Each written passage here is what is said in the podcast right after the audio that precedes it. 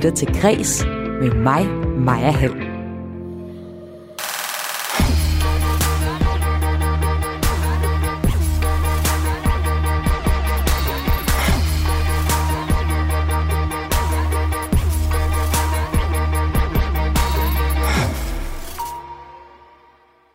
Hvis man ikke lige har de rigtige meninger og er en hvid mand på min alder, så må man jo ikke sige noget som helst.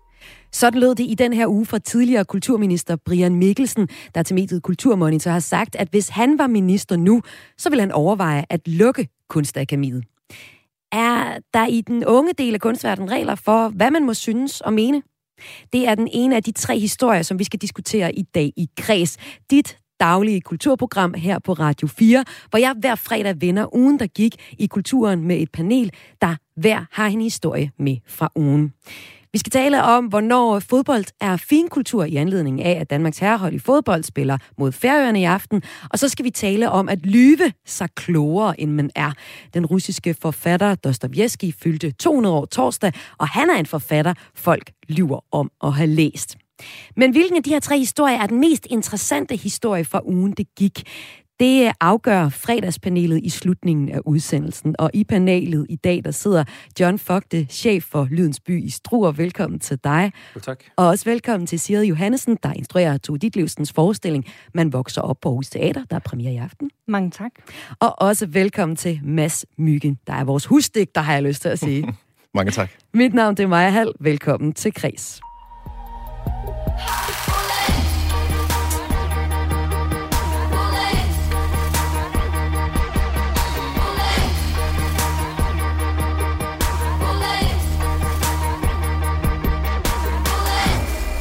Mads, nu kaldte jeg dig husdigter, fordi vi tit har dig inde som vores øh, digter på program. Du plejer din røde hat på. Hvor er den egentlig af? Min- Jeg har en sort hat, som jeg har taget af, fordi jeg gik lidt hurtigt fra Trøjborg herned og, og blev lidt varm. Så, øh, Blev lidt den varm er på isen. Præcis. Ja. Panelet her, i, vi skal jo tale om uh, ugen, der gik i uh, kulturen, og ja, vi har også et nummer med hver. Er der, uh, er der et nummer, som I virkelig håber på at få lov til at, at spille? Stilhed i ja, panelet. altså, jeg har i hvert fald et nummer med, som øh, ikke bare er et godt nummer, et dansksproget nummer med et band, der hedder Kom, vi løber, men Mm. øh, jeg skal i aften være opvarmning for det her. Altså, jeg skal simpelthen som digter, i stedet for et opvarmningsband, læse op ned på radar, hvor de spiller koncert. Ej, Så det synes jeg er meget sjovt, ja. og retter det her det lille aarhusiansk- aarhusianske spillested, som øh, har et slogan, der går noget på, at øh, dårlig musik, det har vi også masser af. Kom ned og hør, hvad, hvad der er af ting, der kan udfordre dig, tror jeg, så Ja. pointen er med det. Men øh, det er jo altså det, der er på spil, og Mads, øh, den første historie, det er også din historie, som vi skal tale om. Jeg har lyst til at sige øh, klaphat, dåseøl, og sådan, øh, måske dåseøl fra, brang, øh, fra grænsen endda, og så bacon chips. Ja, så der vil jeg lukke en øl op her i øh, studiet også. I aften kl. 9, der er der nemlig øh, landskamp, og øh, det kunne være nogle af rekvisitterne, man kunne have med. Jeg ved ikke, hvordan dine rekvisitter ser ud. Jamen, jeg tror faktisk... Øh, altså, dels så skal jeg faktisk læse op i aften til den her koncert, så det er jo helt pinligt. Jeg kommer til at sidde og se måske anden halvleg på en telefon eller et eller andet, afhængig af, hvornår koncerten slutter. Men, men jeg tror da, jeg vil ellers øh, stege noget konfiteret an og åbne en god flaske Bourgogne, faktisk. Altså, øh, jeg tror, man kan se fodbold lige som man vil. Altså, man kan også sidde og spise slik i, sit, øh, i sin joggingbukser og, og ikke være måske så festligt andagt. Og når jeg siger det her, så øh, er jeg nok også, siger jeg det nok også med øh, en del af meningsdannerne. Fordi, øh, altså ifølge vores tidligere kulturminister, Socialdemokraternes Joy Mogensen, så er øh, sport i den grad kultur, og øh, der er lige så meget kultur i en håndboldhal som i teater. Det øh, sagde hun sidste år i Deadline. Og det gjorde så øh, kultureliten vred, og det er måske lidt kultureliten, jeg parafraserer henover her ved at sige øh, klaphat, dåseøl og bacon chips. Men det, det skal handle om nu, Mads, det er øh, fodbold som finkultur. Vi skal høre et digt, som du mm. har skrevet. Men hvorfor synes du, det her emne er interessant? Jamen, jeg synes, det er interessant, fordi sindssygt mange mennesker interesserer sig for fodbold. Det gør jeg selv og har altid gjort det. Det er en kæmpe del af hele verden. Noget af det, man kan tale allermest med, med fremmede mennesker om. Det binder os sammen. Vi synger sammen. Vi foretager os en masse i, i tusindvis, øh, når vi er samlet. Og så øh, er det noget, der ikke er beskrevet så meget, faktisk, i, i, i kunsten. Altså, øh, det har sin plads, synes jeg, alene derfor, fordi det beskæftiger så mange mennesker og interesserer så mange mennesker, skaber følelser hos så mange mennesker. Så synes jeg, det er fedt at, at kunne behandle det i kunstform, som for eksempel digtningen er. Ligesom der kommer stykker, ved jeg snart, om Stig Tøfting nede på et lokalt teater her i byen, og man kan øh, selvfølgelig forholde sig til det via billedkunst og via alt muligt andet. Altså det skal selvfølgelig øh, behandles, udfordres og kritiseres, men, men jo også sættes op simpelthen, som andet end bare, når vi sidder og ser de der 2 gange 45 minutter i fjernsynet. Så øh, fodbold og sport i hele taget er i den grad kultur, mener du? Ja, det er helt sikkert kultur, og man kan sige, hvis vi så skal skælne, så er digtningen jo en kunstform, ligesom teateret er, og ligesom billedkunsten er. Det er en kunstform. Øh, det er ikke kunst at spille fodbold. Altså, vi kan drage nogle paralleller selvfølgelig, øh, men, men, men det er ikke en kunstform. Det er en, en kulturel ting. Og resten af panelet, hvad siger I til øh, det her emne, som Mads har taget med, siger jeg var faktisk bare rigtig glad for, at du lige lavede den øh, skældning, Mads, fordi jeg synes virkelig, det er det, som er sådan hovedpointen, og som på en måde blandes sammen i debatten tit. Det er skælet mellem øh, kunst og kultur, som altså er, bare er to ret forskellige ting. Øh, og selvfølgelig er fodbold kultur, altså... Øh, og selvfølgelig er det også en vigtig del af vores kultur, specielt, altså, øh, nu ved jeg ikke, hvor I befandt jer i sommers, men jeg befandt mig selv, øh, hvad hedder det, på Nørrebros runddel ret meget, og at stå på Nørrebros runddel, og efter en coronapandemi, se folk stå arm i arm og synge, vi er røde, vi er hvide, vi står sammen side om side, er altså pludselig faktisk noget, der hæver sig, øh, også fra bare at være sådan en enkelstående kulturel begivenhed, til faktisk at være, altså, hvis man er lidt højt flyvende, identitetsskabende for et helt land og for et helt samfund. Øhm, så, så selvfølgelig er fodbold kultur, men jeg synes, det er vigtigt at skælne på den måde, som jeg også synes, at øh, Mads lige gjorde. Men John Fogte, kan det også blive finkultur? Øh, nej, det kan det ikke. Øh, det er klart, hvis Mads han skriver et digt, så kan digtet være finkultur. Hvis Jørgen Let han laver en film om Michael Laudrup, så kan det være finkultur.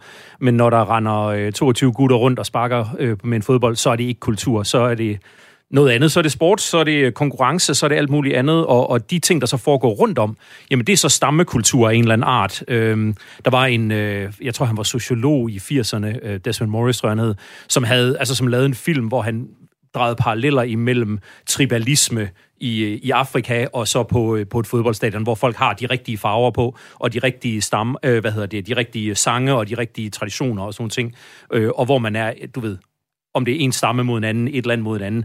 Det, det er den slags kultur, vi er ude i. Men selve spillet på banen har jo ikke noget med, med finkultur at gøre. Mads, skal vi høre uh, dit digt? Og prøv lige at fortælle, hvorfor du har skrevet det her. Det er et EM-digt. Ja, altså da der var VM i 2018, blev jeg bestilt til at skrive et digt om VM, og øh, det gjorde jeg, som blev opført nede på, på dokken øh, til åbningen af, af VM og, og en litteraturfestival, der hedder Literature Exchange. Så blev jeg spurgt, om jeg ville skrive en opfølger af et, en side, der hedder Bookmate, lydbogs e-bogs tjeneste, øh, skrive en opfølger til EM, og øh, det gjorde jeg så lige i starten af EM og begyndte, og det kom til at handle meget selvfølgelig om, om, om det danske landshold om Christian Eriksen. Og så har der i begge digte været sådan et privatspor, et barndomsspor omkring fodbold, og hvordan det har oplevet. Og kamp, eller, digtet hedder Kampen svæver i en drone over parken, og nu læser jeg bare et, øh, et uddrag herfra. Danmark møder Finland på hjemmebane. Efter 41 minutter falder Christian Eriksen om. Jeg skruer ned for lyden, bærer Albert ud i køkkenet, ærer ham på kinden, har brug for at trøste nogen. Jeg stiller mig i døren og ser på fjernsynet. En lille afstand. Tiden går i stå. Kampuret bliver fjernet fra skærmen. Christian Eriksen bliver kørt ud af banen på en ambulanceseng, omringet af danske spillere og læger med mundbind, skjult bag hospitallinneder med påskriften Region H Centralvaskeri og et finsk flag, der skærmer hans hoved. Derefter er der stille. Kampen er ophørt. Nogle tilskuere forlader stadion, andre stivner i omfavnelse. De finske fans begynder at synge Christian Eriksens navn højere og højere, så alle kan høre det. Christian råber de. Eriksen svarer de danske fans. Et desperat forsøg på at ophæve fodboldens logik, hjemmehold og udehold, medspillere og modspillere, vindere og tabere. Jeg sidder i sofaen med Albert på skødet. Han klapper, mens de finske og danske fans synger på deres højeste. Christian, Eriksen. Kampen svæver i en drone over parken. Alle kameraer zoomer ud. Vi ser fælledparken. Trianglen, Østerport. Jeg vil ikke se det, jeg lige har set. Christian Eriksens livløse øjne. Jeg holder om Alberts hænder. Han er begyndt at klappe igen. Min mor skriver en sms. Hvad er det, der sker? Fodbold er et teater med en klar koreografi, og nu er stykket brudt sammen. Spillerne græder på scenen, de står i ring på græsplænen med hver deres tal på ryggen. Josef Poulsen begraver sit ansigt i hænderne. Simon Kær sætter sig på huk og kigger op mod himlen. Min mor skriver en sms. Godt Albert ikke kan forstå, hvad der sker. I UEFA's protokoller brænder tre point. De skal uddeles. Forestillingen må genoptages. Spillerne indtager deres positioner. Der skal findes en vinder. Jeg har bettet 100 kroner på Danmark før kampen. Mens Eriksen bliver kørt på hospitalet, bliver de 100 kroner ført tilbage til min konto. Da kampen genoptages, trækker de pengene igen. Min mor skriver en sms, at det ikke mærkeligt, at de spiller videre. Kampen mellem Belgien og Rusland begynder. Efter 10 minutter scorer Romelu Lukaku. Han løber ud til kameraet med en hilsen til sin ven. Chris, Chris, siger han. Stay strong. I love you. Christian Eriksen er stabiliseret, siger DBU. Jeg lægger Albert i seng, synger ham i søvn, sætter mig i sofaen og skriver en sms til min mor. Jeg har lige lagt Albert. Forstår ikke, hvad der er sket i aften. Sov godt, Albert, svarer hun. Jeg ser Danmark-Belgien med to gamle venner og deres sønner. Albert er for lille til at kunne huske det, der sker. Så snart han har oplevet noget, har han glemt det igen. I det tiende minut stopper Dries Mertens bolden. Han spiller den ikke videre. Publikum rejser sig i parken. Vi rejser os i stuen. Der går rygter om, at Christian Eriksen, som ligger på en stue på riget 700 meter fra parken, har åbnet et vindue på klem, så han kan høre klapsalverne. Albert klapper. Dommeren klapper. Mine venner klapper. Deres sønner klapper. Ivan åbner vinduet i stuen. Højere råber han, så Eriksen kan høre det. Det er den sidste gruppekamp. Danmark skal vinde over Rusland. Der er aldrig tvivl om sejren. Sådan føles det. 4-1. Og hver gang Danmark scorer, råber min overbo sådan. 10 sekunder før det sker på vores skærm. I lejligheden overfor rejser et selskab sig op og omfavner hinanden 3 sekunder før scoringen finder sted på vores skærm. Baggården brøler for skudt efter vi har jublet i stuen. Ingen ved, hvornår målet er scoret, men vi jubler ud fra vores netforbindelser, klynger os til hvert vores nu da jeg var barn og spillede fodbold i AIA Tranbjerg, og min medspiller løb mod bolden for at erobre den, inden den trillede ud over sidelinjen, råbte jeg, nå den. Det var klart, hvad min holdkammerat skulle. Jeg vidste godt, han selv vidste det, men det var nødvendigt at sige det højt. Nå den. Instruksen var klar. Se frem. Kig op. Op på tæerne. Vær klar. Sig noget. Lyd på. Bak op. Dæk op. Ned og stå. Op igen. Frem og pres. Prik til den. Væk med den. Ryd den. Spil den. Aflever. Tro på det. Kom nu. Ind i kampen. Ikke sove. Ikke gemme sig. Kald på den. Sig du vil have den. Hjælp til. Kom igen. Tag chancen. Prøv nu. Gå selv. Afslut. Skyd. Skor. Nu. Danmark vinder over Wales. Danmark er i kvartfinalen. Jeg vækker Albert fire gange for hans spinkle søvn. Først i det 27. minut, det 48. 20. i det 88. 20. og igen i det fjerde overtidsminut. Jeg har hængt et gammelt Arsenal-halsterklæde op over hans seng, fordi jeg ikke har noget Dannebro. En Sunderland-vimpel fra den gang Thomas Sørensen spillede der, og en Benfica-t-shirt fra en ferie i Portugal i midten af 90'erne. Hver morgen spiller jeg Alphabets landsholdssang og prøver at kunne lide den. Eller jeg prøver at få Albert til at kunne lide den, så jeg kan holde af den gennem hans begejstring men han ryster bare på hovedet, som når jeg forsøger at spise ham af med kartoffelmos, og han har øjnet pølserne og ketchupen bag computerskærmen. Så ryster han på hovedet og siger en lyd, som betyder nej. Jeg vil ikke høre alfabet og spise kartoffelmos. Jeg vil høre Arne Alligator og spise pølser med ketchup. Sådan. Mads Myggen her i Radio 4. Dit daglige kulturprogram med Græs, hvor du lige læste et stykke af det, vi kalder et EM-digt, men det har også et navn. Kampen svæver, Kampen øh, svæver. i en drone over parken. Ja. ja. Og det er jo her, hvor, hvor nogen vil sige, at øh, finkultur og lavkultur møder hinanden, og du er helt sweat nu. Ja, det er stadig, eller igen, eller hvad det er. Ja. så, så vil jeg spørge øh, resten af panelet her. Nu kan jeg jo høre, at I er ret enige om, at øh, fodbold er klart kultur, men øh, det er ikke nødvendigvis fin kultur, siger du, så John. Er der noget kultur, der er finere end andet? Nu har vi allerede, du sagde øh, for eksempel Jørgen Let, hvor vi tænker på øh, cykelløb. Men øh, John, er der noget kultur, der, der er, eller noget sport, der faktisk kommer op og, og, og kysser lidt på finkulturen? Om der er noget sport, der gør det? Ja. Altså, hvis man skal, hvis man skal i don't know, stræk metaforen lidt, så skak måske. Altså, det er jo, øh, det er jo en øh, temmelig udfordrende sport på, på det mentale plan, og jeg tror, det er der skældet er imellem øh, lavkultur eller mainstream-kultur og så finkultur.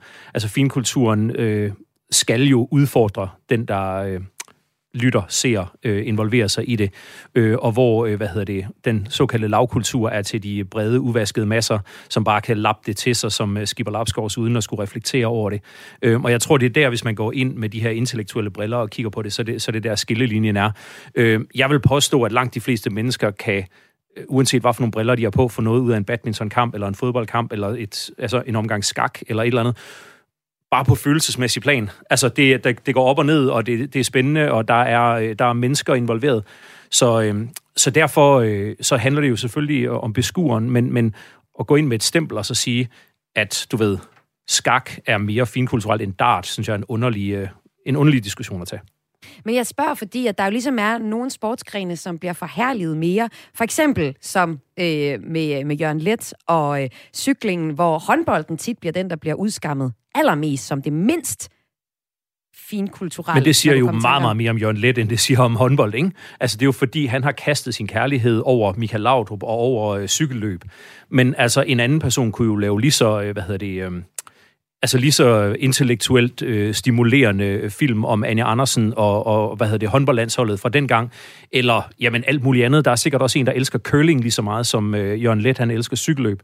Øhm, så det handler, der handler det jo meget mere om, hvilke, hvad hedder det, øh, hvilket greb man ligesom prøver at tage på på sporten, end det, end det egentlig handler om sportsgrenen. Sid, jeg kan også godt lige tænke mig at høre dig til sidst. Altså, noget af det, John nævner her, det er sådan, at øh, det er for de mange, så bliver det til øh, lavkultur. Og når man siger mange og lavkultur, så laver jeg ligesom den, der hedder få er lige med fint, og det er svært. Mange er lige med lavkultur, og det er nemt at forstå. Ja, altså jeg tror egentlig, derfor jeg hellere vil lave skillet mellem øh, kunst eller kunstnerisk forholden sig til virkeligheden og så kultur. Altså hvis så kan man begynde at snakke finkultur og lavkultur, så bliver det sådan på en måde et lille bitte smule sådan et begrebsspørgsmål og enormt svært at definere. Og, og jeg synes jo, at den store forskel, som egentlig også er det, jeg hører John sige, i, i at skille mellem finkultur og lavkultur, det er det samme skæling, som ligger mellem kunst og kultur.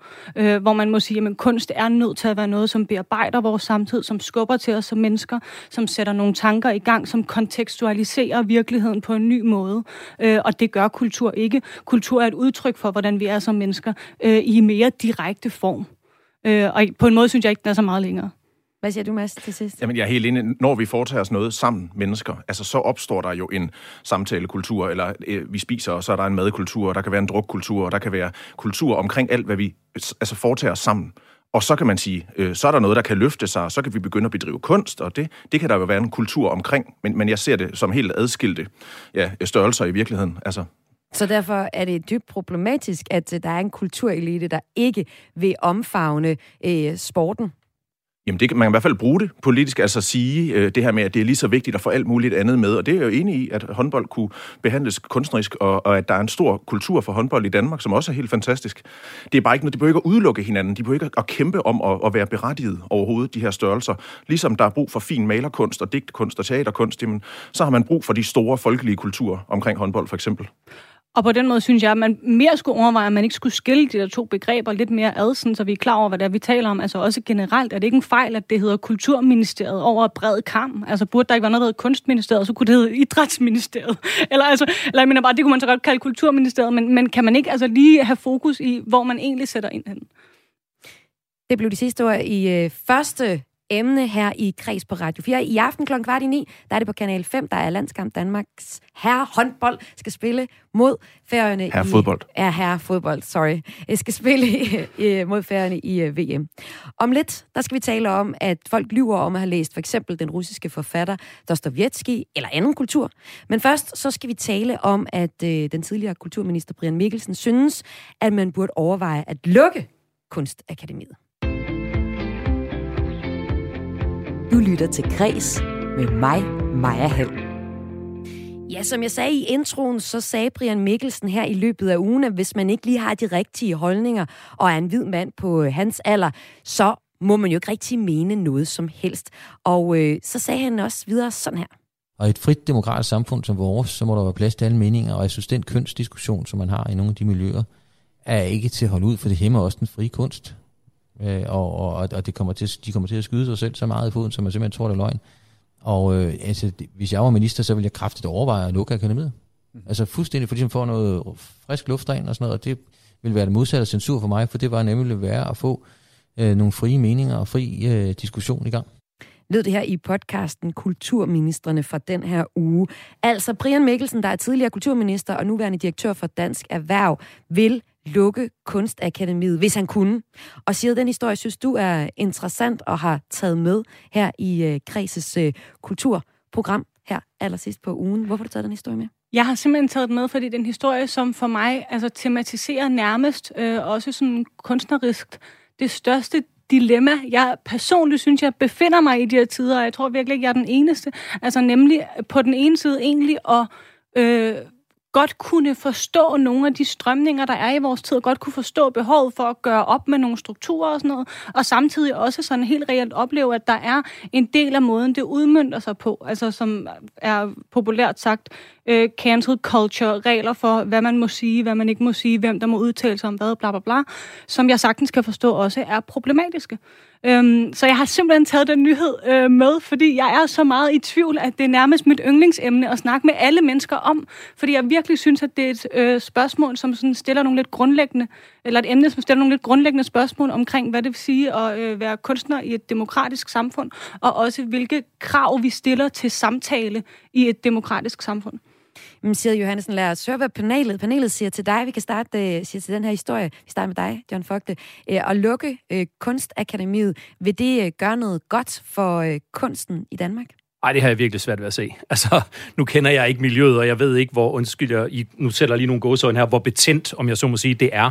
Altså, kan, kan man ikke som, øh, som jeg havde nær sagt øh, hvid mand i, i 30'erne få lov til at stå og male en, øh, et træ derinde, eller altså, jeg ved ikke, hvor galt det er, men, men jeg synes, den der... Øh, mavereaktion, eller hvad vi skal kalde det, hvor, hvor man bare siger, uh, nu snakker de om nogle ting, som jeg synes er lidt mærkelige, og jeg bryder mig ikke om, og jeg synes, det går lidt for hurtigt med udviklingen lige nu. Lad os lukke det ned, sådan så folk kan stå og male de ting, som de godt kan lide i deres, øh, hvad hedder det, i deres garager derhjemme, og Gud forbyder, at vi så skal undervise dem, eller hjælpe dem, eller bakke dem op, eller, eller give dem faktisk et forum til at diskutere de her ting, og, og snakke med folk, der måske ikke er enige med dem om, hvorfor den ene maler det ene, og den anden maler det andet, eller lave skulptur, eller så videre, så videre det virker lidt bagstræberisk, synes jeg bare, at, at lukke en, en uddannelsesinstitution ned, fordi at man er uenig om den måde, som øh, diskursen kører på. Mads Myggen, mm. vores øh, digter øh, i panelet i dag. Hvad siger du til den her... Øh, ja, man vil jo egentlig... Altså det, det Brian Mikkelsen egentlig vil prøve at sige, det er, at vi er nødt til at disrupte øh, branchen, kunstbranchen, ved at, at fjerne et kunstakademi, hvor han ser, at man kun må synes én ting. Der er kun en rigtig måde at være kunstner på. Det er i hvert fald sådan, han oplever det, og det synes han er problematisk. Ja, altså øh, jeg, jeg synes, det er helt øh, kontraproduktivt at skulle lukke noget ned, ligesom vi ikke skal brænde bøger, vi er uenige med, eller øh, hvad skal man sige, annullere folks øh, taleret. Brian Mikkelsen siger, han kan ikke, øh, han må jo ikke sige det, han siger, han kan, må ikke have lov at synes det, han synes, fordi han er en hvid mand. Altså, han, han, han må selvfølgelig, ligesom alle andre, have deres holdninger og meninger, og, og han kommer endda rigtig godt til ord, må man sige, øh, rundt omkring i landstækkende medier. Ikke? Så er der nogen, der er helt vanvittigt uenige med ham, og, og, og kritiserer ham helt sindssygt. Øhm, og det synes jeg, der er, er herligt, at der er plads til, ligesom han kan komme til ord og, og gå i rette med det. Men vi skal da aldrig nogensinde lukke for, at Brian Mikkelsen må sige noget, eller lukke for, at nogle kunstnere er i en brydningstid og definerer noget. Der er en generation, der, er en, der kører nogle ting nu, som ikke eksisterede for 10 og 20 år siden. Mm.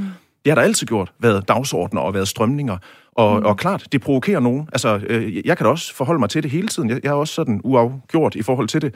Respekt for, at der er nogle mennesker, der definerer nogle nye grænser og siger fra over for noget, som, som de har følt sig undertrykt overfor. Og så vil det nok, lige når de gør det, føles meget demonstrativt og massivt og voldsomt. Og så finder det jo selvfølgelig også et leje, når man har mm. snakket det igennem tusindvis af gange i alle mulige fora og i medierne osv. Ikke? Lad os få nogle konkrete eksempler frem, fordi siger, jeg ved, at du er, du er splittet i forhold til nogle af de øh, konkrete eksempler, der kommer frem i den her debat. Prøv at komme med et eksempel? Altså, hvis jeg bare lige må knytte en kommentar til det, mm. siger, så synes jeg jo, der er helt klart i Brian Mikkelsens øh, udtale, eller udtalelse ligger en sådan lidt grundlæggende selvmodsigende effekt, som hedder egentlig at vil bruge de samme værktøjer, mm. som man kritiserer andre for, ikke? Så man siger, jeg er imod cancel culture, luk det ned, mm. øh, som på en måde er, altså ikke rigtig holder i retten, ikke? Ja, eller han sidder i en podcast og siger, at han ikke må sige noget, og så sidder han i en podcast og siger, og siger at han ikke må sige noget. fuldstændig det, det ikke. Og det er den, man bliver lidt træt af, og det, og det er der, hvor den her debat også hurtigt bliver så dum. Men altså, jeg tror, at der, hvor jeg er helt sådan konkret ikke selv føler mig splittet, det er jo i sådan noget... Nu er jeg øh, teaterinstruktør, men også manuskriptforfatter, og øh, den ene af tingene må du kunne genkende, Mads, ikke? Jeg synes pludselig, der er sådan noget med, hvilke ord må man bruge? Øh, findes der ord, man aldrig må bruge, uafhængig af, hvilken kontekst de mm. øh, bruges i? Øh, og så kan man sige, specifikt for teateret har vi jo sådan noget, der hedder, hvem må spille hvilke roller? Øh, og skal der laves regler for, hvem der må spille hvilke roller? Hvordan diskuterer I det? Har, har du gjort det for nyligt, eller hvordan fungerer det? Øh, altså ja, det, det, det gør vi jo faktisk hele tiden. Altså det, ja. det fylder jo ekstremt meget. Øhm, jamen altså sådan noget, der hedder, så skal man lave en forestilling, hvor øh, på Aarhus Teater, den laver jeg ikke, men på Aarhus Teater, der bliver lavet Kagefabrikken lige nu, øh, hvor, øh, som er en farse, Christian Lollicke har skrevet. Og egentlig i manuskriptet er det skrevet som om, at det er nogle mennesker, som øh, er meget tykke, øh, og som så taber sig i løbet af øh, forestilling. Og den ved jeg da, at øh, det kunstneriske hold har brugt mange kræfter på at finde ud af, hvordan forholder man sig til det, fordi øh, det ensemble, der er på Aarhus Teater, dels er der helt lavpraktisk, hvis man skal se dem tabe sig i løbet af forestillingen, så kan man jo ikke have rigtig tykke mennesker, fordi de kan jo så ikke tabe sig i løbet af forestillingen. Øhm, og så er der også det issue, som er sådan nogle, altså det er sådan nogle lavpraktiske ting, men sådan noget, som hedder et ensemble på Aarhus Teater, de er ikke tykke. Det kunne man så diskutere, om nogle af dem godt kunne være en gang i fremtiden.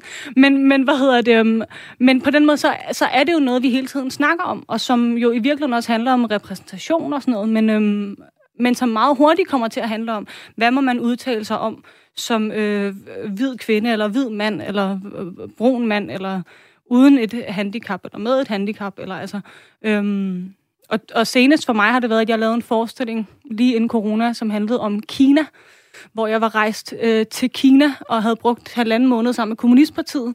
Øhm, og så skrev jeg en forestilling på baggrund af det og blev i øvrigt smittet med en ukendt virus, øh, hvad hedder det, som, øh, som jeg er meget overbevist om var corona. Øh, men lad nu det ligge. Øh, og der, fik jeg, der blev jeg faktisk skudt i skoene sådan noget, der hedder, du må ikke som hvid kvinde forholde dig til eller repræsentere øh, kinesisk kultur øh, hjemme i Danmark. Øh, og, og det sætter jo bare nogle, altså det, det sætter jo nogle, nogle begrænsninger, og jeg øh, og der, bare... og der, hvor du er splittet, altså, er det så der, hvor du ligesom siger, du forstår godt, at der kan være nogle problemer ved, at du sætter et stykke op om øh, Kina, fordi du er en dansk kvinde, men du synes også, det er problematisk, at du ikke kan gøre det?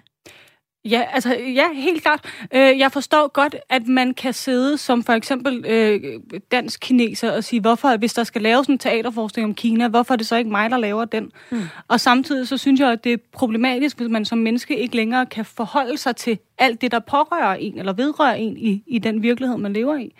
Og så kan man øhm. sige, hvis du laver et stykke om kinesisk kultur, så er det jo en fortolkning øh, helt åbenlyst. Altså det er det jo så snart du, du sætter det ind i en kunstform, og det er det jo, når du ikke er en, en kinesisk kvinde for eksempel. Så, så jeg tænker, selvfølgelig må man da fortolke og fremstille øh, kultur, som man ikke selv har at gøre med. Men jeg tror stadig, det er meget godt, at, at de overvejelser øh, pågår derinde, at I forholder jer til det, at man gerne vil vise respekt, at man ikke ubevidst træder nogen over tæerne, men forholder sig til det, og så på et oplyst grundlag kan sige, nu laver vi den her forestilling. Mm. Altså, i stedet for bare at sige, jeg gider slet ikke forholde mig til det, jeg gør bare, hvad jeg altid har gjort, og så må folk simpelthen bare øh, tage sig sammen. Jeg, jeg tror kun det er godt, at vi får nogle samtaler, som også ryster lidt Klar. i, hey, må jeg bruge det her ord, når jeg skriver det her digt? Det kan da godt føles lidt invaderende, men, men jeg kan jo også skrive et ord, som kan virke invaderende på andre mm. som jeg egentlig ikke har lyst til at støde eller provokere overhovedet. Så, har du stået i sådan en konkret øh, situation? Mm, altså det har jeg jo nok, men aldrig sådan, at jeg har siddet med et ord og tænkt, åh, er der ikke et godt synonym, fordi det her, det kommer til at vække harme. Aldrig. Men, men, men jeg tænker da hele tiden over, hvad jeg beskriver. Altså når jeg skriver om andre mennesker, kulturer, øh, bevægelser osv., at, øh, at det er ikke mig selv. Og der er jeg med til at udpege og udstille noget. Ikke? Og det behøver mm. hverken være positivt eller negativt, at man udstiller noget. Men man gør dog det, at man peger noget ud. Og det mm. er jo en form for magt, kan man godt sige. Ikke? Altså, mm. uden at, at en digtsamling sådan revolutionerer det hele, så er det jo med til at, at pege noget ud i samfundet. Mm. Jan Fogte, nu står du uh, her som uh, chef for uh, Lydens By Struer, en uh, chef for en afdeling, hvor I prøver at brande byen på uh, lyd. Er der nogle gange, hvor I sidder med sådan nogle uh, diskussioner her om repræsentation og om, hvad I kan sige og gøre i forhold til uh, normerne og diskursen? Nej, det, det tror jeg ikke. Øhm, hvad hedder det? Øh... Burde I det? Det, det, det kan jeg ikke komme med et, et konkret eksempel på, altså, men jeg forstår jo godt øh, de ting, der bliver sagt, altså, og, og det er jo klart, at hvis man bare helt lavpraktisk sender en pressemeddelelse ud om et eller andet, øh, eller hvis man, hvis man vil lave en, en workshop, eller hvis vi, ligesom vi gør i vores tilfælde, laver residencies, at man så kigger lidt ud over, øh, lidt ud over sin egen næsetip, om jeg så må sige, ikke? og så prøver så at sige, jamen, hvad, hvilke kulturer er det, vi skal være bedre til at hive ind, i stedet for øh, dem, som vi bare plejer, så det bare bliver Tordenskjolds soldater, der kommer tilbage gang på gang på gang, som bekræfter os i alle de ting, som vi laver. Og, og der er sådan noget som øh, den øh, lydbiennale, som vi laver i Struer, der hedder Struer Tracks, som har kørt øh, i 17-19 og så senest her i 21.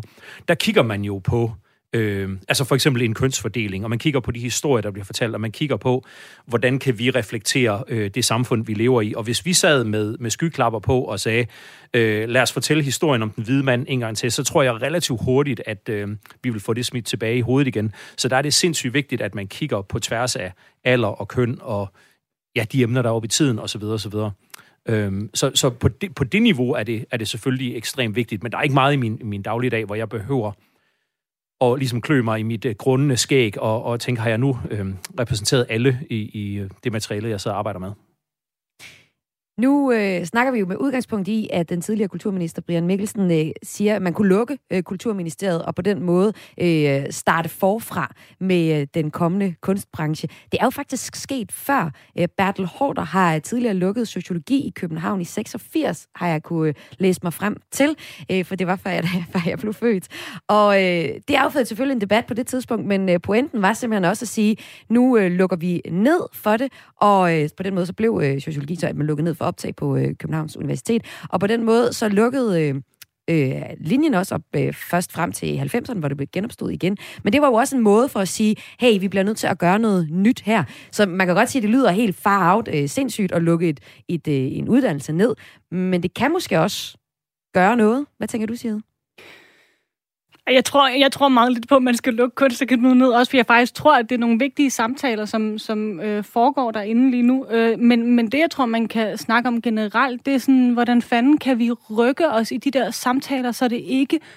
Altså jeg tror, at det, jeg oplever, det er, at det bliver reduceret til at være spørgsmål om begreber, eller spørgsmål om identitet på sådan en lille bitte smule forfladet i en måde, i stedet for, at det handler om repræsentation, eller strukturer, eller kvoter, eller faktisk nogle ting, som sådan som vi jo faktisk relativt nemt ville kunne vedtage. Altså, vi vil jo relativt nemt kunne beslutte, prøv at høre, øh, John, når du laver øh, din, dit næste initiativ på øh, lyd, som lyd, i Lydens By, der skal du have 50% kvinder, eller du skal have 30% med en anden etnisk baggrund end dansk, eller altså, og, og det kan man jo så være for og imod, men jeg mener, det er jo på en eller anden måde, i hvert fald hvis man er en lille bitte smule sådan, øh, konstruktiv, så er det på en eller anden måde en, en sådan mere håndgribelig måde at gribe nogle af de der tematikker an på. Øh, og det samme på, på teateret. Altså, jeg tror nok personligt meget lidt på det der med, at der skal være begrænsninger på, hvad skuespillere må spille, men, men jeg synes, at det, der er den vigtige snakker, som jeg synes ligger i det der, det er at sige, hvorfor er der ikke flere brune mennesker i øh, dansk film og i dansk teater, der spiller helt almindelige roller? Hvorfor er der ikke flere mennesker med øh, øh, øh fysiske udfordringer, eller som ikke har en ideal, eller en, ikke en ideal, men som ikke har en heller ikke sige normal, men som er tykke. Øh, altså, hvorfor er der ikke sådan, øh, hvorfor har vi ikke på den måde en bredere repræsentation? Det er meget nemt egentlig at gøre noget ved. Podcasten Kulturministerne, som øh, det her citat kommer fra, hvor Bertel Hård, øh, undskyld, hvor Brian Mikkelsen siger, at øh, man kunne lukke Kultur, øh, Kunstakademiet. Det er en podcast, der er lavet i samarbejde med Kulturmonitor og Kulturmødet øh, Mors, og lavet i anledning af, at det er i år er 60 år siden, at Kulturministeriet blev øh, skabt. Og det kan man altså finde den her podcast. Vi øh, mangler en sidste historie, og det er jo sådan i slutningen af udsendelsen her på øh, Radio 4 Kulturprogrammet Kreds, der øh, skal vi finde ud af her i panelet, hvad der var den vigtigste historie, vi har talt om i den sidste time. Og nu har vi talt om øh, fodbold og kunstakademi, og vi hørte jo øh, dit nummer, Mads, for det er jo sådan, hvis din historie er den, vi kårer som den øh, bedste, så skal vi høre dit nummer. Hvad skal vi høre, hvis øh, det bliver dit nummer, Sid? Eller dit, ja, hvad skal vi høre, hvis det bliver din historie? Nej, nu har jeg glemt, hvad Masses nummer var. Hvad var dit nummer? Det er bandet Kom, vi løber. Det er det, det var rigtigt. Ja. Mit nummer er, hvad hedder det, et rigtig lol-nummer, øh, men som jeg faktisk også, som jeg bare synes er, er vildt fedt, og som jeg faktisk opdagede ved et tilfælde, jeg kendte ham slet ikke øh, for lang tid siden. Øh, men det er ham, der hedder Benjamin Hav, øh, som har øh, skrevet et nummer, der hedder Den dejligste boy, og som jeg har hørt på repeat. Jeg har gået derhjemme og i stand sat min lejlighed, og har hørt det på repeat, og det har virkelig reddet mig igennem mange sådan, øh, hvad hedder det, vægge, der skulle spartles, og lofter, der skulle laves. Øhm, så derfor har jeg valgt det. Jeg synes, det er sådan et godt fredagsnummer at starte Og det kan jo blive det uh, nummer, vi skal høre, hvis det altså bliver den her historie, som vi i slutningen af programmet kår som uh, den bedste kulturnyhed fra ugen, der gik. Du lytter til Græs med mig, Maja Hall. Og med mig her i Kreds, dit daglige kulturprogram her på Radio 4, der har jeg chef for Lydens By i Struer, John Fogte. Jeg har teaterinstruktør Sida Johannesen, og jeg har digter Mads Myggen.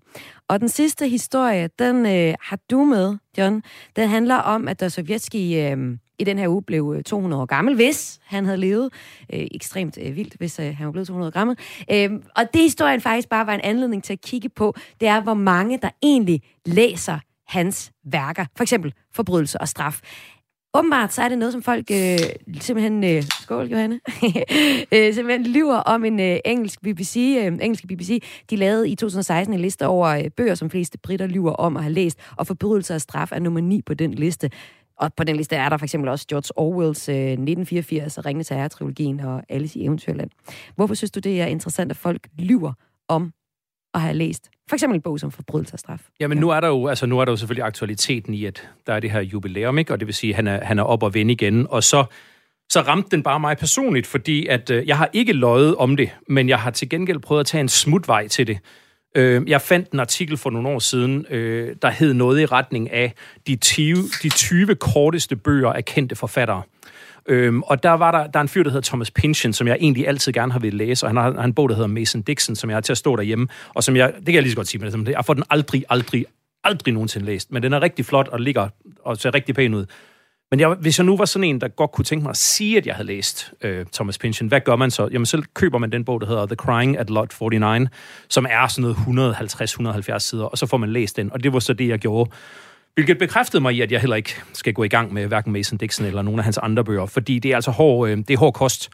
Det er bestemt godt, det er, det er bestemt godt, men det æder med en tung omgang. Det tager lang tid, ikke? Og, øh, og, og på den her liste, der var øh, Dostojevski selvfølgelig også på. Og der kan man... Øh, og nu må jeg indrømme, jeg kan faktisk ikke huske, hvad den hedder på dansk, men, men på engelsk hedder den i hvert fald Notes from Underground, og en, det er to historier, hvor den ene er den, som på dansk hedder, hedder Kældermennesket. Og den kendte jeg selvfølgelig, fordi der er et dansk orkester, der hedder Kældermensch. Øhm, og så sådan et, det er jo lige til højrebenet, den skal jeg da læse, og det er også sådan noget 120 sider ish. Og så gik jeg i gang med den. Ej, en ørkenvandring, mand. Er du så færdig? Den er så nederen. Han er bare et dårligt, dårligt, dårligt menneske hele vejen igennem. Ikke? Så jeg læste jeg kan ikke huske, hvad jeg læste. Jeg læste måske 40 sider eller et eller andet. Og så bladrede jeg ind 70 sider. Ja, han er stadigvæk nederen.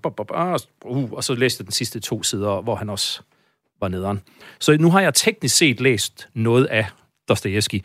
Men, men det er jo den der med... Øh, grund til, at jeg synes, det er interessant, og grund til, at jeg har taget det med, er jo fordi, at rigtig mange mennesker gerne vil øh, indgå i en eller anden intellektuel diskurs. Man vil gerne kunne snakke med om ting, og man vil gerne kunne bidrage med noget. Og der er helt klart nogle steder, hvor jeg er super stærk, nogle områder, og så er der nogle andre, hvor jeg er mindre stærk. Og der har jeg prøvet sådan øh, at kæmpe lidt med det her med litteraturen, og prøve at få læst øh, nogle ting og få dem vinget af og sådan noget. Øh, så mig bekendt har jeg aldrig løjet om at have læst en forfatter, men jeg har haft kunstdiskussioner, hvor folk har sagt, Nå, bla bla bla, du ved, ligesom Chagall. Ja, ja, helt sikkert. Og så skal jeg lige sådan stå bagefter. Øh, hvad, er det ham med det blå, eller det, oh, det kan jeg ikke lige huske, det er også lige meget. Du ved, og det har jeg gjort rigtig mange gange, for jeg kan, jeg kan ikke, simpelthen ikke huske øh, specielt de franske kunstnere fra hinanden, og lige hvem, der har lavet hvad, og sådan noget der. Hvorfor så, spørger du så ikke? Hvad er det? Fordi, fordi det er jo ikke det, der var pointen. Det var mm. bare, det er jo en del af en... Er du med? Ja, jeg er helt sikkert. Bare snak videre. Bare, det er en rigtig god historie. Bare fortæl. Øh, og sådan noget. Og så fanger man sådan øh, de, de, de overliggende toner og den overliggende pointe, selvom man ikke lige kan putte ind om, det var der, hvor de alle sammen sidder ved floden, eller om det var det med den ja, med, med kvinden, der er helt sådan her, eller hvad det er. Men prøv lige at fortælle, John, hvorfor er det, du for eksempel gerne vil have læst Dostoyevsky? Nå, men det er jo fordi, jeg føler, at grund til, at den er på de her lister, det er fordi, at han har noget at bidrage med. Ja, mm. Der er en grund til, at ting er klassikere. Der er en grund til, at det overlever. Øh, der er en grund til, at folk stadigvæk ser Citizen Kane, når de går på filmskolen osv. osv. Det er jo fordi, der, øh, altså, der, er noget, der er noget at komme efter i bund og grund. Det er den, det er den simple måde at sige det på. Det, det er skal man passe på, hvad man siger, men det er objektivt godt, ikke? Det er, det, det er godt lavet, det er godt håndværk, der er tænkt over tingene, og folk har skrevet tykke bøger om det, og så synes jeg, det har en værdi, og den værdi kunne jeg godt tænke mig at tabe ind i, sådan så jeg kan få den oplevelse, som alle andre også har fået, og så jeg også kan, om jeg så må sige, snakke med om det. Øh, og når man har, han har sagt set Citizen Kane, så ser man andre film i et nyt lys. Når man har læst Dostojevski, så kan det være, at man ser øh, eller læser andre bøger med, med nogle andre briller osv. Øh, og på den måde øh, Altså, det er jo en læring, kan man sige, men man bliver jo klogere og klogere og, og bedre og bedre til at forstå og forstå verden og læse osv. Det er jo lidt ligesom... Øh, Altså, hvis du vælger at, at bruge hele dit liv inden for ringgaden, så har du et syn på verden, men hvis du rejser ud i verden og møder nye mennesker og tager, hvad hedder det, tager på festivaler og madmarkeder og øh, en øde ø og alt muligt, så har du andre oplevelser og lærer ting, og mener jeg, så bliver du bedre menneske, og du bliver bedre til at kommunikere med folk, og du bliver bedre til at forholde dig til dine omgivelser og dine, øh, og dine medmennesker. Så, så det vil jeg gerne. Altså, det, det er sådan en, jeg er.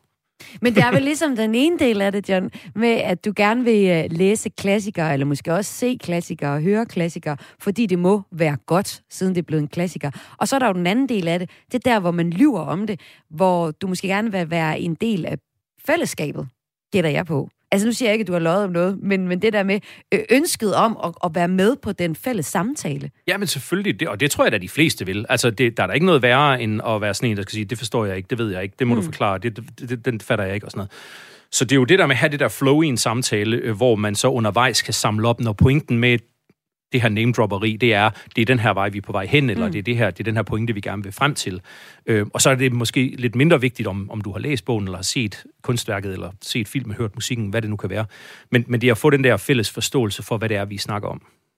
Nå, men så skal jeg jo høre i panelet. Jeg kan jo starte med dig, Sid Johansen, som... Øh, som øh, når du skriver øh, teaterstykker, så er der også masser af referencer, som man sådan øh, skal trække på.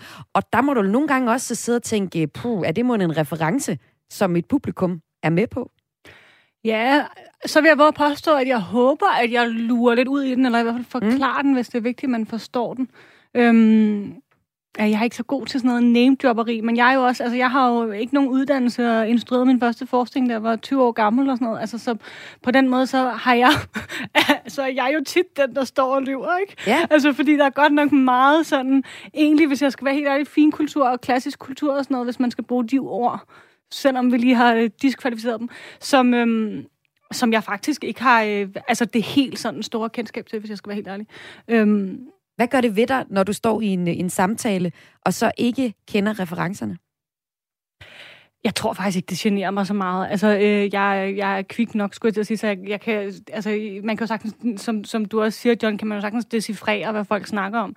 Øhm, kunne jeg ønske, at jeg, eller jeg øver mig i hvert fald i at blive bedre til øh, at være ærlig og sige, det, det er ting, jeg ikke forstår, eller det kender jeg ikke noget til.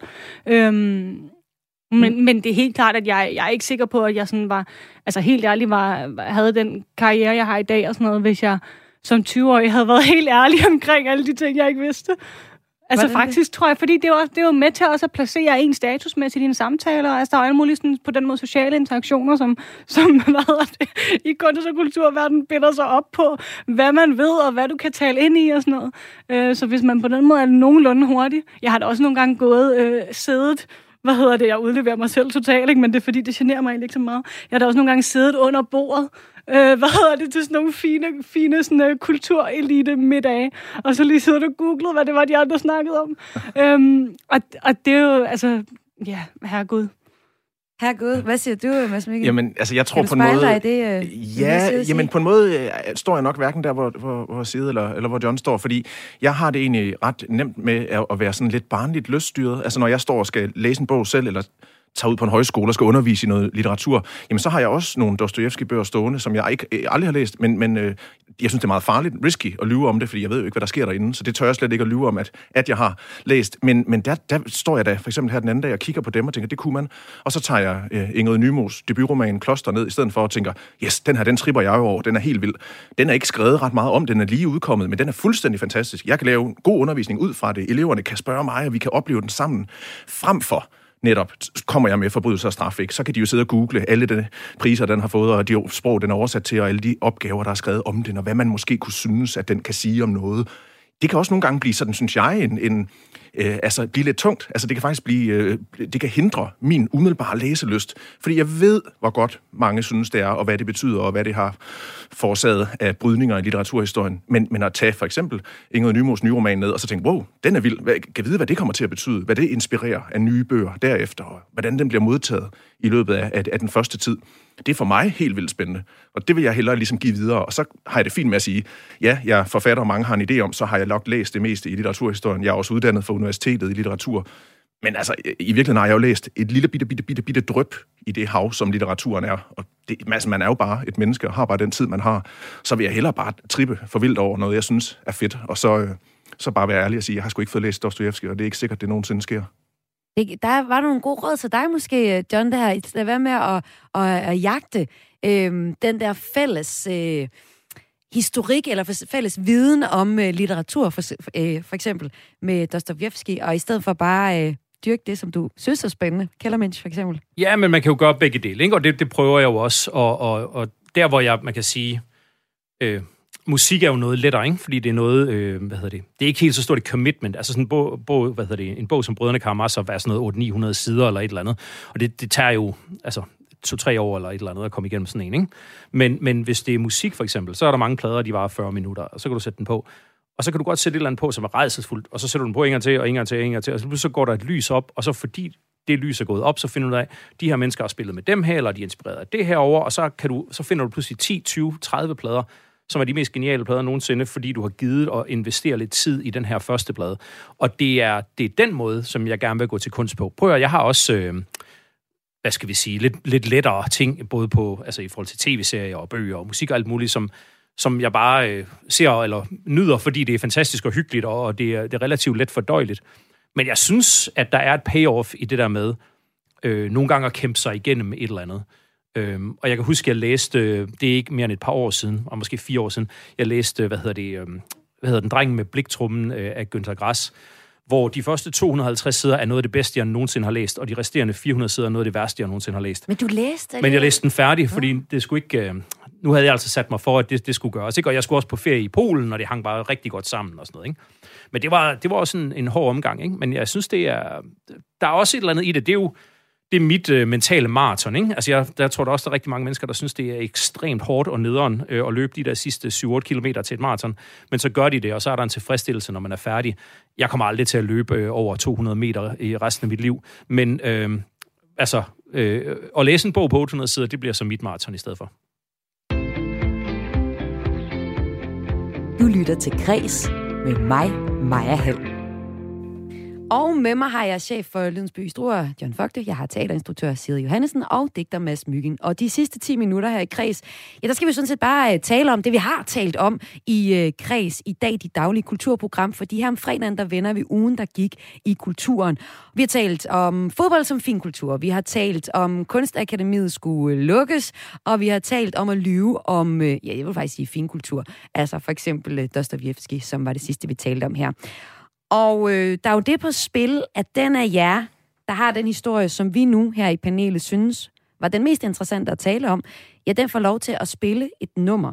Og øh, vi har Benjamin Hav, vi har Kombi Løber, og så har vi det nummer, som du får lov til at spille, hvis den sidste historie her bliver den, der vælger. Hvad er det for et nummer, John? Jamen, øh, jeg har faktisk ikke valgt et stykke dansk musik. Jeg har faktisk, faktisk valgt et stykke tysk musik, fordi sidste weekend var jeg på festival i Tyskland, som er en festival, jeg ofte tager til med mine venner, som er meget sådan båret af sangskriver og lignende. Men i år var den ekstremt coronaramt, og det vil sige, det var faktisk stort set kun et tysk program, hvilket øh, ikke måske er det fedeste, i hvert fald ikke for mig. Der er ikke, der er ikke så meget tysk musik, jeg er sådan helt vild med. Men højdepunktet på den festival er en, øh, en tysk sangskriver fra Hamburg, der hedder T.S. Ullmann, og han har på sin seneste plade et nummer, som jeg egentlig synes passede meget godt ind i dag, fordi det hedder Katie Grayson Perry. Så det er det her finkultur og lavkultur, der møder hinanden gennem Katy Perry og Grayson Perry. Øh, og hvis man ikke ved, hvem Grayson Perry er, så er han en engelsk øh, transvestit, som udstillede på Aarhus for nogle år siden, øh, og har vundet Turnerprisen blandt andet i, hvad hedder det, i England. Og da jeg arbejdede på Northside, havde vi også besøg af ham på festivalen, hvor han lavede en talk derude. Og han er et fantastisk menneske, virkelig, virkelig underholdende og sjov, og laver noget ekstremt farvestrålende kunst, som jo er altså helt øh, tophylde øh, inden for kunst, men på en eller anden måde også er ekstremt let tilgængeligt og, og forståeligt. Og så har du så Katy Perry, som er det her øh, pop-fænomen, øh, som jo laver øh, ekstremt let tilgængelig musik. Og de ligner på en eller anden måde hinanden. De har det samme efternavn, men de går også lidt i de samme farver, og det kunne også sagtens gå i noget af det samme tøj. Så, øh, så det synes jeg bare er et griner nummer. Og så er det øh, ikke ret meget tysk musik på tysk, der bliver spillet på dansk radio. Så det synes jeg bare var meget sjovt. Så det er altså de tre numre, der er i spil her. Øhm, men øh, lad os snakke om det, Mads. Øh, du har måske en forkærlighed for din egen historie, men hvad siger du til de to andre historier, der var med i dag? Nej, men det er jo vildt, vildt spændende. Altså, øh, med, med kunstakademiet og, og, og tale om at, at censurere noget og lukke noget, altså jo øh, totalt eviggyldigt interessant i forhold til kunsten, øh, men fuldstændig lige så meget øh, den her sorte litterære samvittighed, øh, som man vist kalder det, altså, som er ret fantastisk. Altså at folk faktisk går og lyver om, at de har læst øh, nogle vilde værker. Altså på en måde er det også lidt i, i modsætning til det, vi taler om, at, at, at politikerne har brug for at sige, håndbold, det er lige så godt, og det er lige så rigtigt, og det skal man i hvert fald, ligesom man skal dyrke kunsten.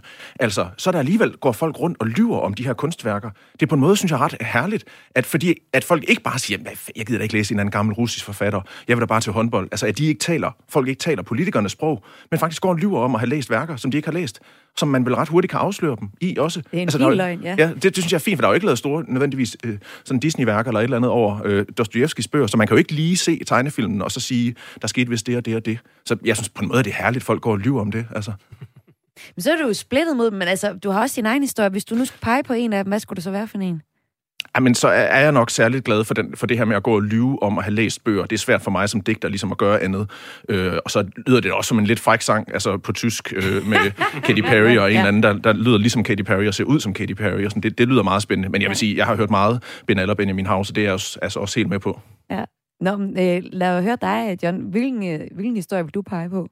Jamen, Man kan jo også øh, pege på sin egen, sin egen historie. Ja, ja, ja, klart. Men hvad hedder det? Øh, nu er jeg også selv meget glad for, for, hvad hedder det, for fodbold, og også glad for, at du har hængt et arsenal halsterklæde op øh, på din sønsværelse. Så jeg er en god, god far. Sådan. Men, hvad hedder det? Men hele den her wokeness-diskussion er også noget, jeg selv er ekstremt optaget af, og synes er ekstremt spændende.